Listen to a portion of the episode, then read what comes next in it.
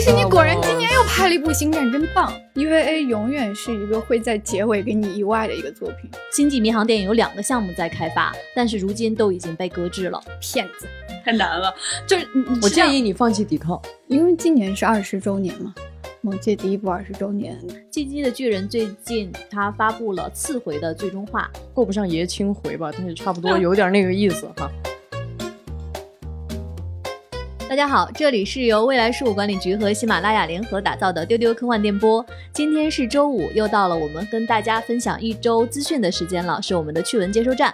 我是未来事务管理局的特工，我们这期的主持人千一鹤啊。今天一起分享资讯的有我们未来事务管理局的局长季少廷，大家好；还有前辈邓运，Hello Hello。另外，今天还有我们的船长。嗯，大家好，船长出场肯定会有重磅的资讯和内容给大家分享，肯定会有很宅的事情要发生。那我们可以先来听一下，我们在这一周各自看了什么有趣的、精彩的内容。局长先来，我想听船长说。船长，船长要说那个事儿，他之后他还得说。我我就要听船长说。我嘛，就周一大早上起来看了 EV 的剧透，呃，整个人就不太好了。啊，我一直不好到今天，一会儿跟大家说一说到底怎么不好。你是因为这个剧透本身的剧情不好，还是因为看了剧透很难过，就是不想被剧透？他当然想被剧透了，要不然他一大早爬起来干嘛？不是难过的啊，我是想看，我肯定想看啊，但是不是难过，是一种复杂的哦，对，一种复杂的情绪，一个形容词是不足以青春告别，对，就是没有办法形容啊，一会儿给大家讲讲。嗯嗯，对。呃，然后还看了《寻龙传说》，嗯啊，迪士尼的新片，哇！但是呢，我看的时候太跳戏了，我觉得它是一部星战。怎么？What happened？迪士尼果然就要拍星战，是迪士尼今年的星战。迪士尼果然今年又拍了一部星战，真棒。那怎么讲？因为刚开始啊，就是一个女孩子，一个长发飘飘的女生，她。拿着一个长长的武器，在荒原上骑着一个球一样的东西。嗯，有画面了，有画面了。他的名字叫 Raya。然后我说这不是 B B 八吗？然后随着剧情的推进，他遇到了一个看起来很厉害的像 boss 一样的人。然后这个人跟他说：“我是你爸爸。”呃，真的原台词就是这个吗？对，意思就是你应该管我叫爸爸，这个意思。让我们来猜猜后面发生了什么。对，然后之后我就完全没有办法。跳出来了，我就 把它当一部星战来看了。嗯，所以它有类似原力的东西吗？那肯定有，而神秘的力量啊，失而复得，最终战胜了坏人，很好看的星战。那最后落点是好看，因为好看的星战，我觉得这个词不能分开，就是好看的星战。就是如果它不是星战，这个电影怎么样？嗯，可能会有一点不一样的。就是因为这么久星战也都没有新的作品了，我就把它当成一个九尾的一个番外。这样看完了，我觉得不错，推荐星战迷去看一下。团长先简单的分享了一些他看的东西，我们再听听局长。哎，我最近一段时间很喜欢的一个剧就是《Wanda Vision》，就是《旺达幻视》。这个最近很火哦。对对对，就是一开始大家在吹捧这个剧的时候，我的心里是抵触的，因为我觉得很多人喜欢的漫威的东西，在我看来可能稍微有一点点俗套，大家都这么追捧，可能是个很套路的东西，就很拒绝。但是我看了一集之后，就觉得哇哦，真的很有惊艳的感觉。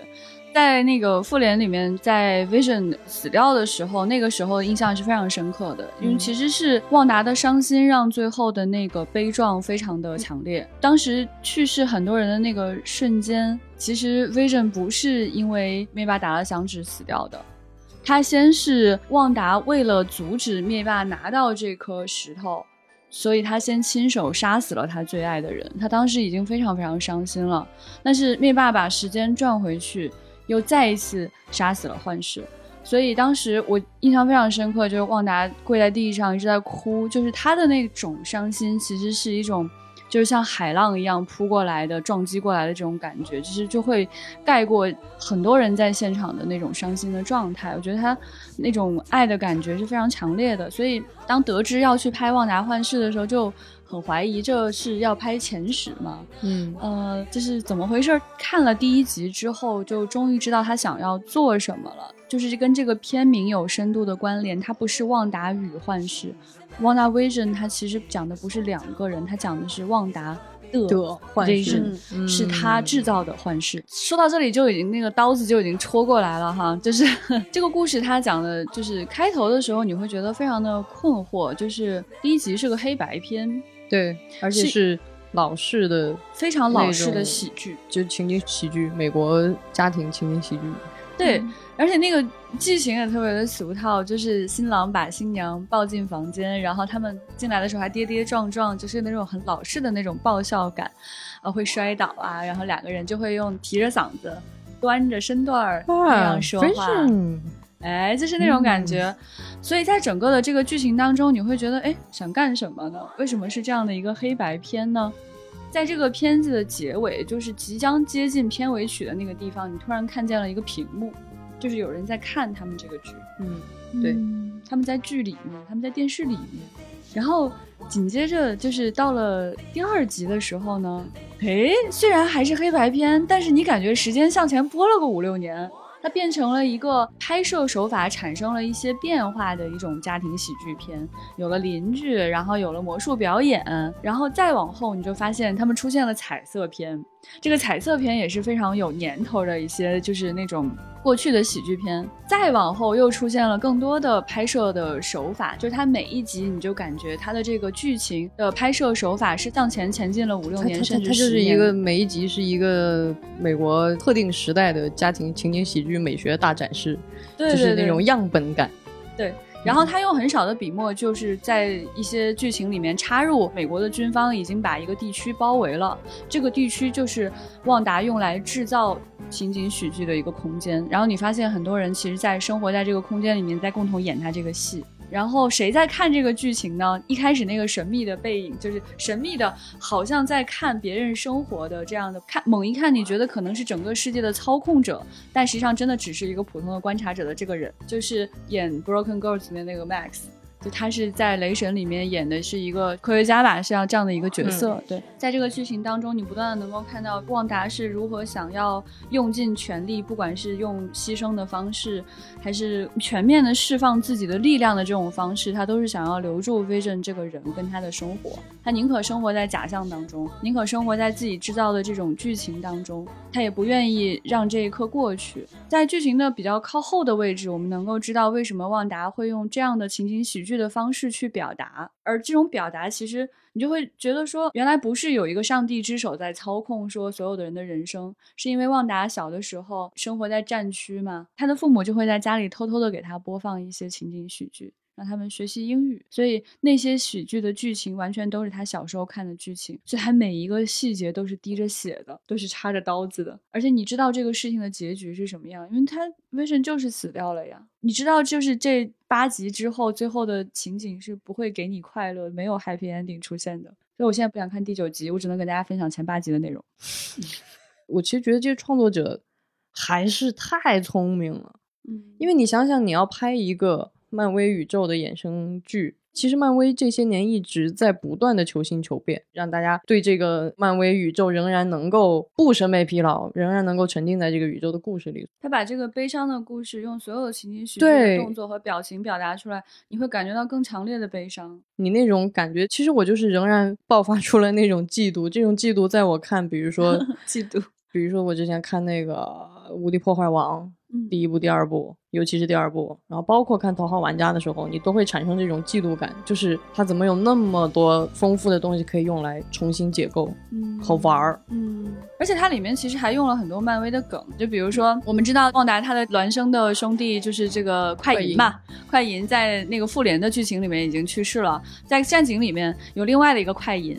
然后《X 战警》里面那个快银呢，就跟前面死掉那个快银不一样，这其实已经在宇宙中出现 bug 了，对吧？那它是怎么修复的呢？就是旺达自己在剧情里召唤了一个快银，粉丝纷纷惊呼：“换银了，换银了，不是那个银了，是另外一个银。”这个梗我是知道的，因为在前段时间。瓣瓣上发了一个 找错银的梗，对，他在里边还自己在那玩，就那个 Max 他自己在那看剧情的时候，啊，这咋还换换人？怎么回事？底下那个字幕就写的是换人了。所以就是其实不同种类的爱好者都推荐大家去看一下《旺达飞升》，我觉得它真的是现象级的一个剧吧。我觉得真的是丰富的财富才可以搞成今天这个样子。因为在这周它最后一集上线的时候，我们看到因为观看人数太多，导致它的播放平台迪士尼家就崩了。嗯，哎，当时那个曼达洛人崩过没有？没有，没有。所以你们曼达洛人不行。Star Wars 终究输给了漫威，这也是另外一个忧伤的故事啊！原来如此。所以其实包括刚才各位的分享，加上接下来我们要讲的资讯，这周在伴伴上面发了一条总结，我觉得特别好。他们说：“我看《旺达与幻视》，你看《进击的巨人》，他看 EVA，我们都有光明的未来。”那接下来真的是好光明的未来呢。对，接下来进入我们的资讯的环节。我们今天的关键词就是《旺达与幻视》、《进击的巨人》EVA。先说一下，因为刚才我没有分享我最近看的内容哈。其实我最近看了，我看了《神秘博士》。诶，我为什么要看《神秘博士》呢？因为《神秘博士》的第十二季已经在优酷和 B 站上线了。呃，其实大家知道，我们在去年十月份的时候播出过两期《神秘博士》的内容，有很多很多的粉丝来跟我们互动。我作为那期的主持人，接受了局长和文丽的安利，然后这一次一看到，哎，它上线了，然后我就跟了一下。很不错，对，所以呢，接下来可能我们还会安排两期跟《神秘博士》相关的内容，来给大家讲一讲最新的这一季《神秘博士》以及《神秘博士》进阶版的分享。所以呢，如果你也是《神秘博士》粉，可以来添加我们的接待员的微信 f a a 杠六四七，我们的暗号是咖喱星，一起进入咖喱星群，我们一起来聊《神秘博士》。接下来的分享是关于星战的。不是船长说的那个新的星战，是老星战，是星战本战。新战本战对，是关于欧比旺剧集的。其实大家应该在之前已经关注到，呃，星战的剧集欧比旺已经在开发中了。欧比旺又增添了新的卡司。其实之前大家了解到，在这个正在开发的剧集中呢，呃，伊万麦克格雷格他会回归来扮演欧比旺，而之前在星战的前传中扮演阿纳金的海登克里斯滕森也会宣布回归。好像在座的我们邓韵是星战的粉，我也够不上那么粉，但是还讽刺了星战。我讽刺 everything，但是我只能说这两个人能回归还是挺让人兴奋的。因为我其实入坑星战比较晚，我并不是从最老的三部开始看的，其实我是从新的三部看，就是就是就是就是前传，对，从前传开始看了，然后再翻回去看的老的，所以我对这两位演员我是很有记忆和情感的，嗯，尤其是海登克里斯滕森，因为其实我个人是很喜欢。阿纳金这个角色的，所以阿纳金的这个黑化的这个过程，包括他跟欧比旺之间的这种师徒情，其实一直是我在星战序列里面很喜欢的一对人物和人物关系的。所以开发剧嘛，去演欧比旺，这两个人能回归，就有一种够不上爷青回吧，但是差不多有点那个意思哈，所以还是挺期待的。说完了欧比旺和星战，我们接下来说一下《指环王》。《指环王》最近为了庆祝北美院线二十年后重新上映《指环王》第一部，那么全体主演呢，最近将分小组线上重聚。我专门看了一下，为什么是分小组？哎，这分小组太有意思了。三月二十五号是霍比特组，哦，就是演霍比特人的这几位演员，他们将重聚。嗯。那么四月一号呢，是精灵和人皇组，就有人皇阿拉贡的扮演者维果莫特森，还有众精灵的扮演者，他们将在线上重聚。那四月八号是 PJ 大帝组，是导演彼得杰克逊，还有大家喜欢的甘道夫伊恩麦克莱恩以及咕噜他们重聚。然后，其实我们在看这条资讯的时候，大家都在纷纷互相看着彼此说：“怎么又重聚了？怎么又庆祝他们的这个上映？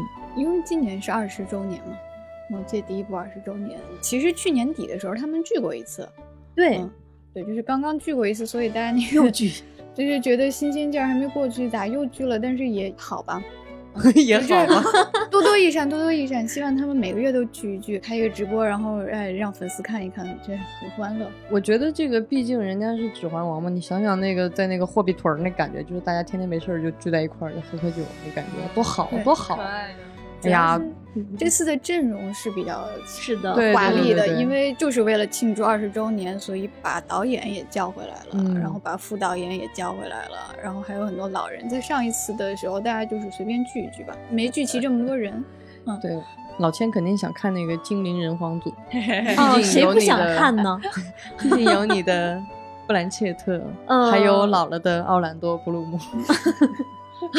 老了的，哎就是因为凯特·布兰切特，你会觉得他跟当年没有太大的差，对，差。但是奥兰多·布鲁姆就，嗯嗯嗯，还是容易让人感受到岁月的流逝呢。嗯，是他虽然长得还是挺好看的，但是他不像当年那种轻盈的。哎呀，他当年太好看了，那个气质不一样了，太好了。哦，他当年真的是就是你想象当中的那种王子的样子，对，而且是精灵的王子，不是普通的人的王子。所以明年是《指环王二》上映二十周年，对，后年是《指环王三》就一直聚吧，一直聚。建议他们一年聚一次啊，每年都是二十周年。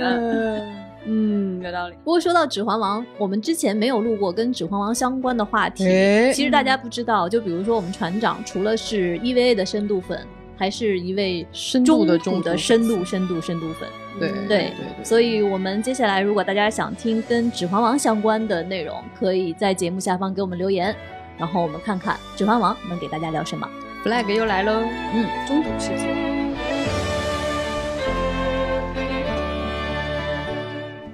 接下来这一条，就让你做直，我真的做好了。好，接下来这条是关于《星际迷航》的。你看，我们这个 IP 还在吧？最近呢，有消息说派拉蒙在开发新的《星际迷航》电影了。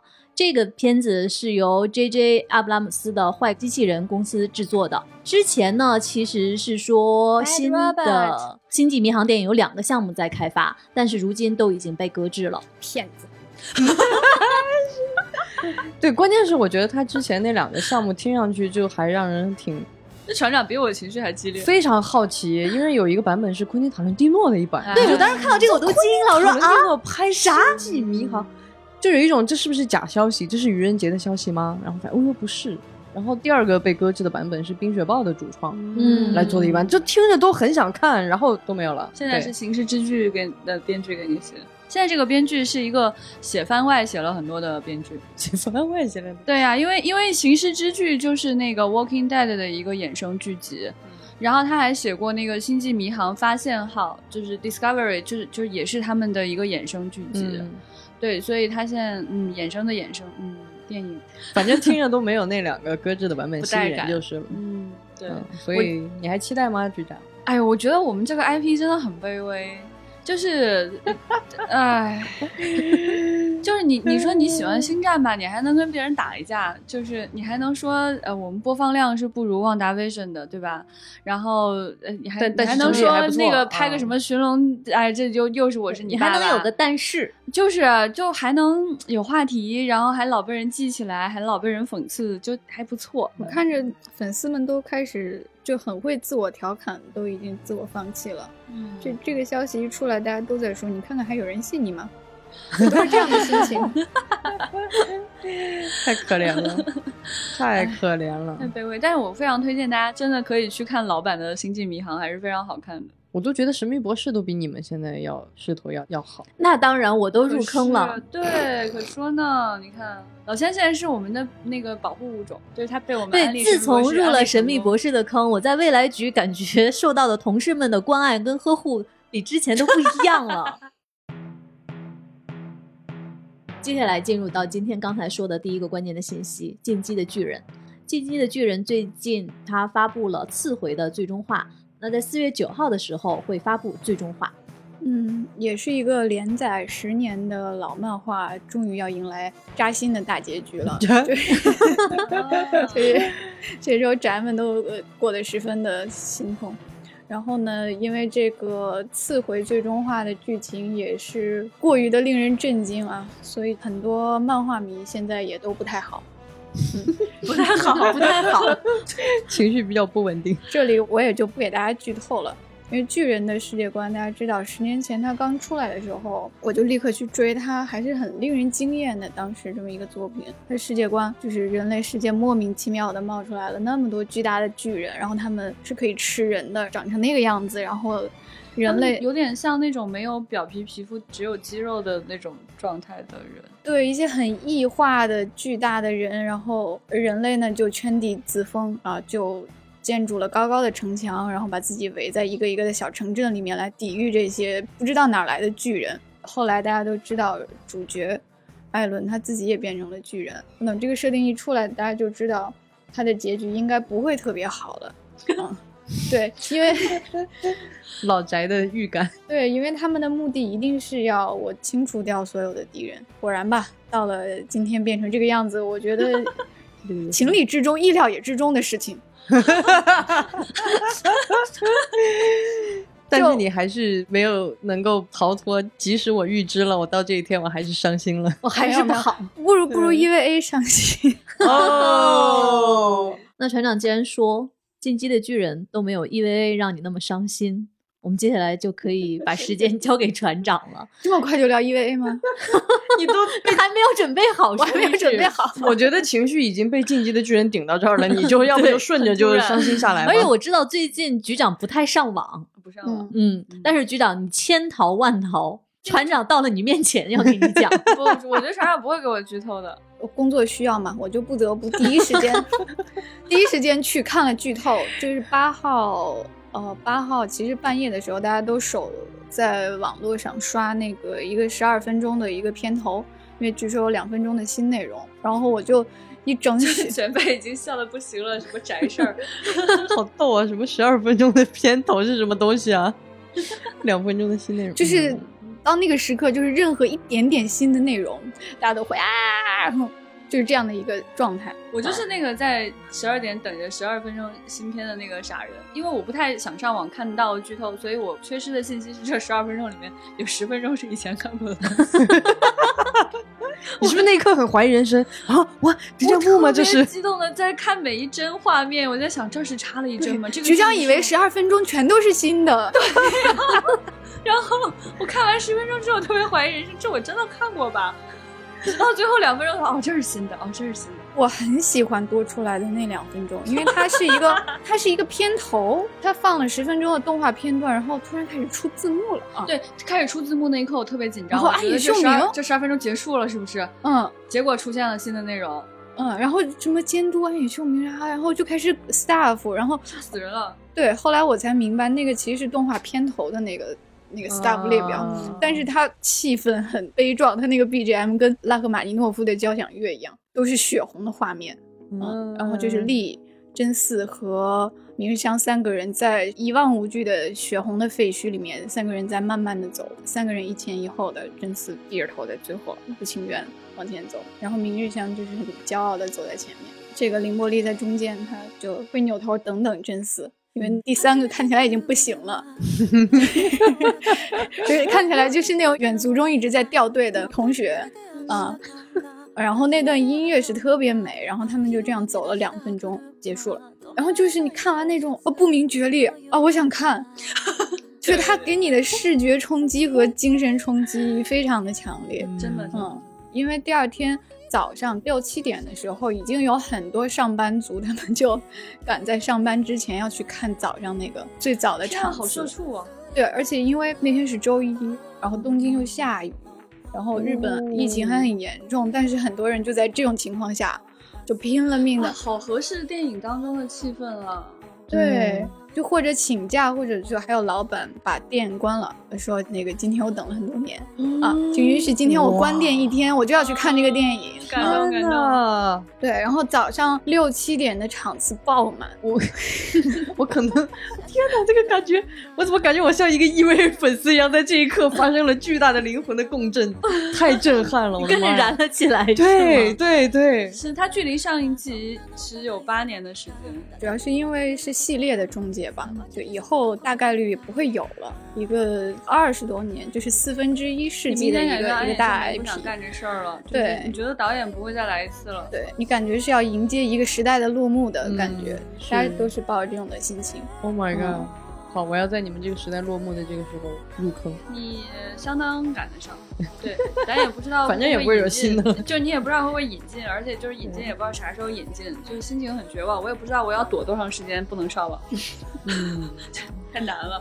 就是我建议你放弃抵抗，EVA 永远是一个会在结尾给你意外的一个作品哦，所以你永远不知道它结尾会给你，就是你像当年九七年的时候。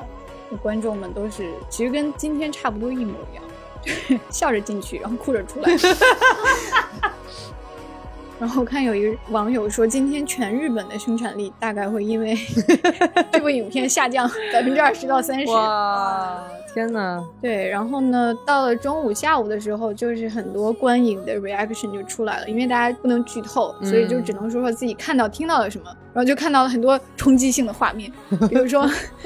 旁边有一个壮年宅，一开始在做笔记，后来他就到了一半，他就抱着头蹲下去了。嗯，然后这个发推的人说，我很想拍拍他的肩膀，但是我够不着。很多人都在分享说，我旁边的人哭得稀里哗啦的。呃，然后放映结束后，大家都沉默了一会儿，呃，然后再开始鼓掌，几乎是全年龄段的人都有，即使是在上班的时间，你也会看到很多三四十岁的人，上班族，他们拎着公文包，啊，你也不知道他们是刚请假还是就没去上班。然后还有很多四五十岁的老夫妻，两个人一起去看，都是当年最早的一批 EV 的粉丝吧。对，现在已经是这个年龄了。然后大家都放弃了工作和学习，跑来看，呃，就很壮观的场面。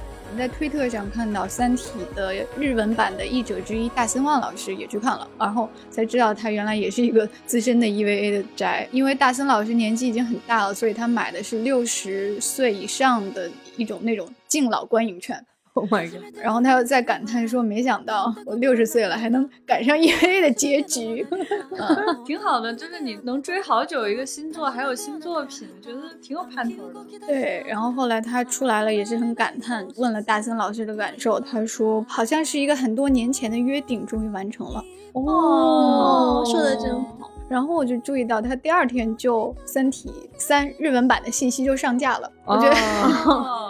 对，那个时候大森老师正在翻译下半部嘛，嗯，他可能是看完这个电影啊，心中终于释怀了，然后转头就把《三体》给，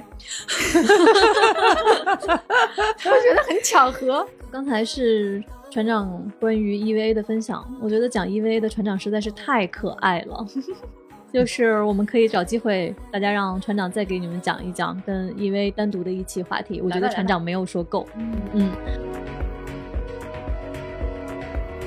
那刚才船长说到了大森望老师和他正在翻译的《三体》。其实说到《三体》呢，最近大家知道两会刚刚结束。那在两会上呢，全国政协委员杨利伟他就呼吁说，他期待有更多优秀的科幻作品出现。嗯嗯，杨利伟说，像《三体》《流浪地球》等作品，用艺术唤起人们对科学的兴趣。科幻作品蕴含人对未知的向往，科技和艺术可以互相的促进。啊，杨利伟老师他说，他儿时看过的小灵通漫游未来中的科幻场景已经变为了现实，他期待未来有更多优秀的科幻作品。这是一条来自人民日报的消息，特别好，特别好。其实看到的时候挺感动的，因为杨利伟其实真的是咱们这一代人偶像型的这个宇航员了，嗯，大家都很敬佩他，而且也都能够记得当年看到他飞上太空的那种感受。然后他来忽悠更多的科幻作品，我看到有很多的圈子里的朋友转发，都是类似那种收到啊，这是我们的使命，就很很燃那种感觉，啊特别特别好，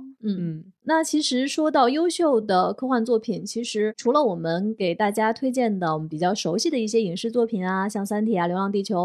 那说到优秀的科幻作品呢，今天要给大家推荐一系列呃优秀的科幻书籍。那这个书呢，它的名字叫《意外之外》。《意外之外》这套书啊，最近真的是给了我们很多意外的惊喜。因为从春节它第一次问世以来，到现在已经加印了两次。呃，《意外之外》呢。啊其实是未来事务管理局和化学工业出版社联合出品的一套。科幻的选集，它是我们的少年科幻小说大奖书系。这套书呢，它分为三册，分别是《太阳火》《九条命》和《黑镜子》，每册呢分别收录一个科幻主题的优秀获奖科幻作品。其实，在二零一九年的时候，未来局跟化学工业出版社呃出版了一套叫做《少年科幻小说大奖书系》的科幻小说集。其实那套书呢是四册，分别是倾听者、创造者、勇敢者跟探索者这两套书加起来，目前已经印了有十一万册吧，耶！没想到这么受大家的欢迎。化工社他们希望给的定位是给十几岁的少年看的书，所以在第一次选编的时候，我们就用了探索者这样的一个主题，希望能让少年看待科幻的这种给的那种引领性。所以其实我们也挺意外的，因为一般来说的话，就是短篇选集其实是不太好卖的。没有想到说有这么多人会非常喜欢这一套书，我觉得确实是在这个时代，科幻是有被少年重视，也被家长重视。也推荐给每个人看啊！其实并不仅仅是少年，因为是其实是经典选片的这样的一个选集，既有国外的经典篇目，也有国内的经典篇目，还有当下的年轻的作者新写的非常好看的这个故事，在同一个主题之下的。所以，如果你对其中的某些主题感兴趣的话，你可以顺着这个主题在里面看到不同的人在不同的时间对这个主题的深入的思考。我个人是非常喜欢这一套，因为它就是那种我希望我在小时候可以看的那种那种画书。嗯，是的，是的，是的，对，对。它是一个大人看了也能很开心的作品，因为他选的篇目并不是那种传统意义上的应该给小孩看的东西，不是说只有外国的名家名篇，也不是说去故意选一些低幼的好理解的东西。比如说在这一套书里面，他选的这些人我都没听说过。呃，杰弗里·兰迪斯的《镜中人》教孩子如何在外星球上，在一个绝对光滑的曲面陷阱上运用力学知识求生。再比如这篇大卫·尼尔森。可能很多人也没听过，我也没听过，叫《新来的伙计总加班儿 》，嗯，就很冷门的一篇。然后写的是什么呢？通过一家用时间机器雇佣来自不同时代的人来上班，这么一个公司。哦，然后他通过未来事务管理局吗？对。然后他通过这些雇员呢，就巧妙地讲述了人类不同时代的人文历史，就很有教育意义。因为其实我们就是这个选片逻辑上。不仅有那种雨果奖啊、星云奖、轨迹奖、斯特金奖的获奖作品，然后也有很多新人写的，包括这几年我们印象特别深的，比如说吕默默写的那个《从寒夜中醒来》，其实也是收录到了这个小说集里面。然后那知名的名家更不用说了，除了像船长说这种名字没有听过的，也有很多你名字听过的，比如说威尔斯啊什么这些大家，其实索耶啊，对索耶，对对对对对啊，包括四大四大对勒古恩，然后我们所谓的中国科幻四大天王都有把他们的相应的符合主题的选片选进来，所以我觉得这个。无论是对于科幻的爱好者，还是对科幻有一点想了解但是不够熟悉的人，然后不管是成年人还是青少年，我觉得都是非常适合来阅读，而且绝对能获得像刚刚船长总结的科幻的那种快感。而且想跟大家推荐，就是这套书的实体感特别好。对，就是它的封面和里面的印刷真的非常的精美。我觉得化工社真的是很摸着良心在做印刷的。嗯，而且这两套书的所有的封面和里面的插图都是我们非常喜欢的画家布兔绘制的，他也是两届星云奖美术奖金奖的得主。所以这套意外之外啊，推荐给大家。刚才我们说的是优秀的科幻选集。最近未来局和森宇联合发起了宇宙商店二零二一的科幻短片征文。这次征文的主题呢，是以英文字母 R 为首字母的单词来创作科幻小说。我们的题材是不限的，在四月二十号之前，如果你有兴趣，都可以来给我们投稿。这次征文的详情呢，大家可以在未来局的微博、微信都可以看到。那入选作品。均有机会被绘制成漫画，收录于短篇漫画合集《宇宙商店二零二一》。森宇是咱们国内非常厉害的一个组织吧？就其实他们里边有非常多很顶级的这些画手，所以如果你想看到你的作品有可能被画成漫画是什么样的话，你就一定要参加这次活动。聊完了最近的资讯，然后最后跟大家分享一个，我们最近啊在豆瓣发现了一个神奇的小组，这个小组的名字叫“假装我们在魔法世界 ”。点开这个小组实在是太逗了，这个组内全员都特别特别在线，特别特别入戏。比如说有一个人真的太逗了，他就发了一个求助帖，就说：“哎。”我不小心饶了那个麦格教授，会被开除嘛？然后就在底下就在那边哭嚎啊！我那天去上课，然后看到一个特别可爱的虎斑猫，然后我就饶了它一下，它特别亲人，我还把它抱起来抱到教室，然后发现它是麦格教授，就很尴尬，社死现场。哦，怎么办？怎么办？有这样的求助帖，然后还有那种经验帖，什么大家可以来，有问题可以问我，就大家很认真的就在那边，真的生活在霍格沃茨的周围，笑死我了！我喜欢那个。大家骑扫帚的时候一定要记得穿秋裤。说最近遇到一个膝盖特别不好的老巫师，有着很严重的关节炎。据说是他年轻的时候骑扫帚只想帅气，不穿秋裤。然后他还写，听说麻瓜世界有一种电动自行车前面防风的东西，我准备买来装在飞天扫帚上。啊，这个后面这个听说非常像罗恩呢，一定是他听说的吧？我特别喜欢这个，还有吐槽，就是各种吐槽都很有意思。那个魔法部加班的奥罗说加班太多，头秃了怎么办？然后就有一个人转发说你们这泄密，我得把你们都抓起来。然后又有人回复他说哦，你们魔法部果然加班很辛苦啊，你还要连夜抓人。但是我唯一的疑问就是在魔法世界竟然都治不了头秃这件事情吗？难道不应该有一些什么生发药水什么的？但是你的这个疑问好绝望啊，令人。所所以是没有，还是太辛苦了，以至于药水都挡不住。就是都到了魔法世界，还要还要头秃。对。呃，我们今天资讯的分享到这里，那接下来要回应一下大家最近在我们的节目下方给我们的一些很优质的评论。首先看到是在我们这周一播出的三八妇女节的那一期。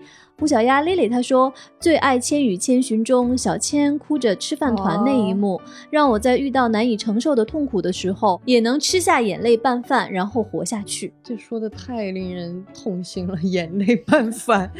啊，我也很喜欢吃饭团那的，就是虽然很伤心，但吃的很香。对我，我在这里看到了一个叫阿丢的朋友，因为我们有问大家，就是他叫阿丢，是真的给我们，而且是丢丢那个丢。对啊，是因为我们起的这个名字吗？啊，想多了，应该不会吧。对，因为在聊女性角色给你的力量嘛，然后他的回答让我觉得，嗯，然后嗯，他他说是大宅门里面的二奶，嗯嗯嗯，是不是？就是很有意思，很有意思。然后这里有很多表白的宇宙无敌大帅逼，真的太喜欢船长了。对，有看到很多人说很喜欢船长对于素子的理解。对，然后这个灭喷说素子，我印象最深的就是巴特问他，你既然有一体了，为什么不用改造的男性化一点的？不是力量更大吗？素子说。就是为了戴他那个最喜欢的女款戒指，其实是表，嗯，是一个象征了他回忆的一个东西。他就为了戴这个表，所以没有换更强大的一体。嗯，我也很喜欢这个细节。还有比那个更强大的一体？照讲是有的，不过我觉得理论上他那个时候也是够用的，所以就应该不只是因为这块表。我理解到了那个世界，那个身体的改造不一定是要看块大就力量更大吧。对呀，是不是？对，远方的蓝蜻蜓说：“波妞，天爱上的金鱼姬是一个给人力量的女孩。波妞的故事是对安徒生《海的女儿》中小美人鱼的反面，不再逆来顺受，不再依附于王子。”这有一个叫 Wendy 纯黑喵说：“素子是我的女神。”呃，我们在之前呢播出过一期春天最有趣的主题乐园的推荐，有朋友给我们留言啊，有一位说：“讲道理，那个黄油啤酒真的不咋好喝。”前辈，你觉得？前辈，你觉得呢？我没有去喝过，但是我自己做的黄油啤酒是好喝的。哦，想尝尝前辈做的黄油啤酒。要不我们科幻大会的时候你出个摊儿，也不是不可以。但是如果你在其他的岗位不需要我的话，我 其他的岗位还是更需要的，你还是干活吧。那在今天节目的结尾呢，给大家留一个互动的话题：你最近看的最特别扎心的作品是哪个？欢迎来跟我们一起分享哦。好期待大家的答案哦！来互相伤害呀！来来互相伤害呀！好，今天的节目就到这里了，我们下周再见，拜拜拜拜。